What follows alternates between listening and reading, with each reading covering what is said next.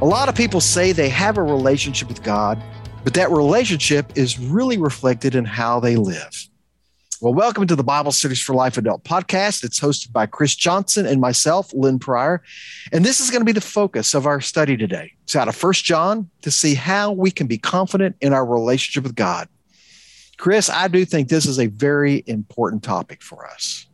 It really is, Lynn. Thanks for leading us in this conversation. I think that uh, we we don't probably focus enough on the essentials of a relationship and the continuing walk with God. And we'll talk about that a lot today uh, in our session. We're delighted to have Christina Zimmerman with us Woo-hoo. as one of our uh, participants in this podcast. Good to see you, Christina. Hello, yeah. Lynn and Chris. It's good to be here today. Christina serves as the content editor for U, and we'll talk about U content. Uh, uh, we'll ask Christina to do that at the end of our podcast. Uh, but as we, we continue our study, no doubt, we're looking at uh, passages out of First John that uh, will help us in our relationship with God. And so, one of the questions I ask uh, as an icebreaker is who is someone or what are some of the qualities of confident people uh, that you appreciate that that uh, stand out to you? Anything come to mind for you guys? Well, you know, I always think about my pastor because Sunday after Sunday, he gets up before the congregation and he always exudes overwhelming confidence in his sermons and in his leadership. So when I think about a confident person, I think about him. So I'm attracted, I don't mean that in a physical sense, but the a, a confident personality or someone who exudes confidence is is someone that that I want to connect with. I want to know more about. I want to have a conversation sure. with. So today we're we're looking at First John uh, chapter two, at several verses that will help us to f- focus again on a relationship with Christ and how we can be confident in that relationship. Yeah, and I do think, Chris, that's a huge issue for for believers uh, that where they uh, they have a relationship with Christ, and I, exper- especially experience this uh, with teenagers. Talking to them, they can talk about that moment when they gave their life to Christ, but that a question about, you know, do you know for you know the old question when you know for sure if you died you would go to heaven, and it's even though they've talked about their relationship with Christ, their faith in Him, they go well I think so, or I hope so. Even though they just gave the answer that eh, the sense of they've committed their life to Christ, but there's that still that lack of assurance that, well, maybe I, I'm pretty sure I've done everything I'm supposed to. I think we need confidence in our churches uh, as individuals. We do. And uh, the whole issue of doubt and removing doubt is uh, a theme that we want to hit on in a variety of different ways. And uh, we'll, we'll be doing that throughout this study. All right, so let's just go ahead and jump in then, Chris, uh, and and Christina. I'm gonna we'll be in First John chapter two. We're gonna see very different ways that uh, we can kind of identify that we have that solid relationship with him. So I'm going to begin reading in verses three through six. Let me just actually just read the verse first, the, the first verse on that, verse three, because I want to see in this this idea that when we walk in obedience to God's Christ's commands, that's a reflection that we have a relationship when we walk in obedience. This is verse three. This is how we know that we know him if we keep his commands. So John makes these uh, statements in, in his letter. He he makes those t- same types of statements in the Gospel of John that where Jesus would say, "If you love me, keep my commandments." I remember I had an aha moment when I was a, a young adult. I was reading uh, Charles Coles, one of Charles Colson's books called Loving God, mm-hmm. and he just made this explicit statement.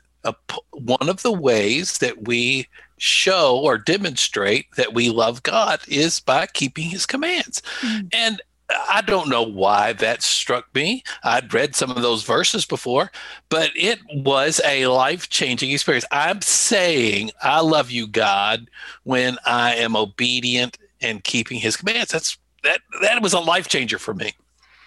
You know, Chris, I, I think I, I look at it in a in another way. That's a great way to look at it. But I'm I'm dwelling on that word know.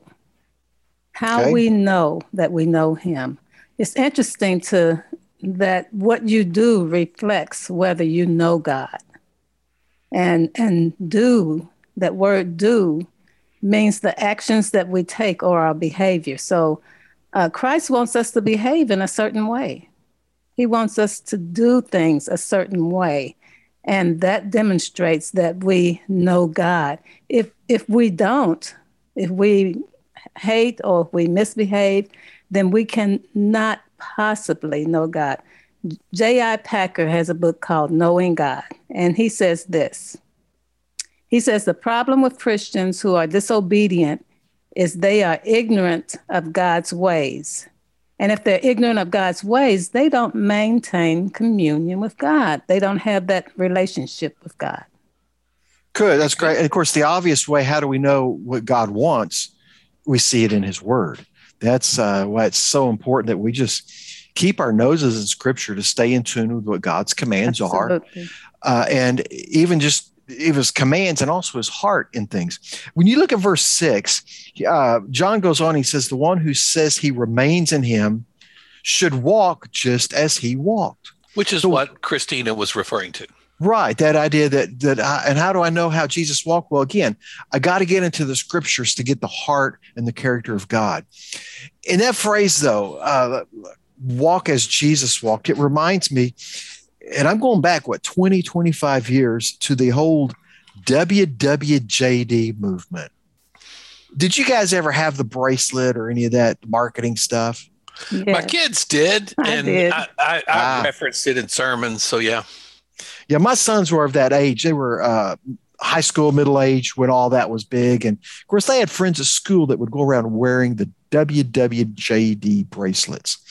And I, I want to just say, I think the concept, uh, what would Jesus do, fits this verse, you know, walk as Jesus walked. Unfortunately, it became such a marketing thing. It just became trendy that people really lost sight of, of what it really truly meant. But I think it's a rich statement. And now you can take it too far, but uh, just the heart of what would Jesus do in my situation? So the Charles Sheldon book, "What Would Jesus Do?"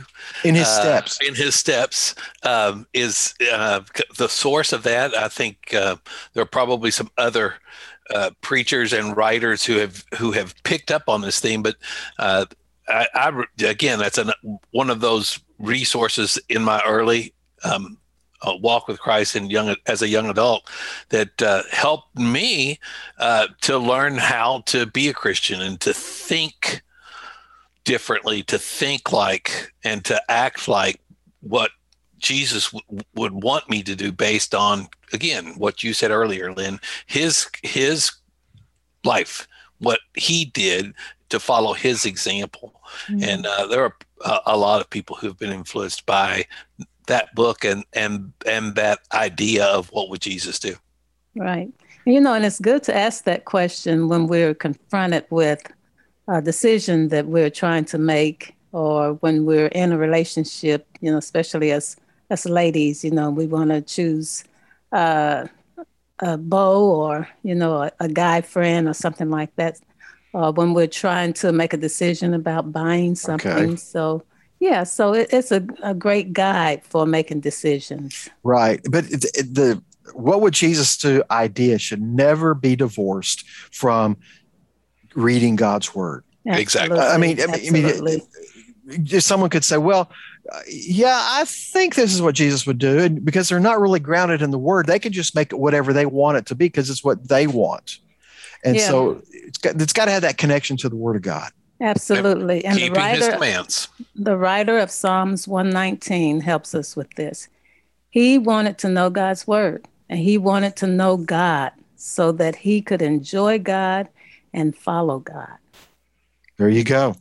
So there we're seeing here, talking about our surety of our relationship with Christ is that we need to walk in obedience to Christ's commands. Now let's go to verse seven, and we're going to pick up this idea and uh, this idea that we need to walk in the light of, of Christ. Uh, verse seven, dear friends, I am not writing you a new command, but an old command that you have had from the beginning. The old command is the word you have heard. Yet I am writing a new command, which is true in him and in you, because the darkness is passing away and the true light is already shining. So at this point, we need to be sure that people understand in our groups that this the new commandment that Jesus gave uh, was found in John 13, uh, 34, 35. Uh, a new commandment I give you that you love one another. By this, all men will know that you are my disciples because of the love that you have for each other. He, he repeats that in John 15. So it's a it's a strong reminder that if we if we say that we're followers of Jesus and we're walking in him it should be evident by the fact that we love our brothers and sisters uh, in Christ yes you know the, love is very strong in these verses as a matter of fact that's the whole premise of what Lynn just read here we have to make that decision to love and when we love, it's pretty clear that we're walking in the light of Christ. That's a theme throughout First John. He keeps coming back to this. How can you say you love your brother? You know, how can you say you have you love, but you don't show it? You know that um, so, love. And, is, and, again, is how do you how how can you say you love God and hate your brother? So, I, again, very timely in in the culture that we live in. There's a lot of rhetoric. It's hot what people are doing and saying. And uh, a lot of times there's no evidence of love for others in in the tone and the conversations uh, that we're having. I think it's really important in our small groups that we we really talk about the fact that hey, you know, if if we really love each other, uh, it should be evident uh, in how we act, what we say, how we treat each other, and um, this is this is a way. This from a from an examining fruit perspective, this sure. is the greatest right. criteria. Do, do do we love each other? Absolutely, and what you just described, Chris, and the culture is seeping into the churches. Yep. So I wanted to make that that clear that it's not just the people out out there and around the people that we see in the news, but a lot of those uh, activities and actions and thoughts are are seeping into the the churches as well. So love is the key.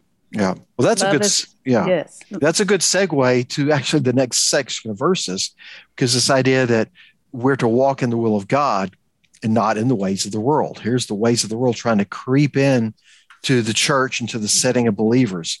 Uh, John says this in uh, 1 John 2, verse 15 Do not love the world or the things in the world. If anyone loves the world, the love of the Father is not in him. For everything in the world, the lust of the flesh, the lust of the eyes, and the pride in one's possessions, is not from the Father, but it is from the world and the world with its lust is passing away. But the one who does the will of God remains forever.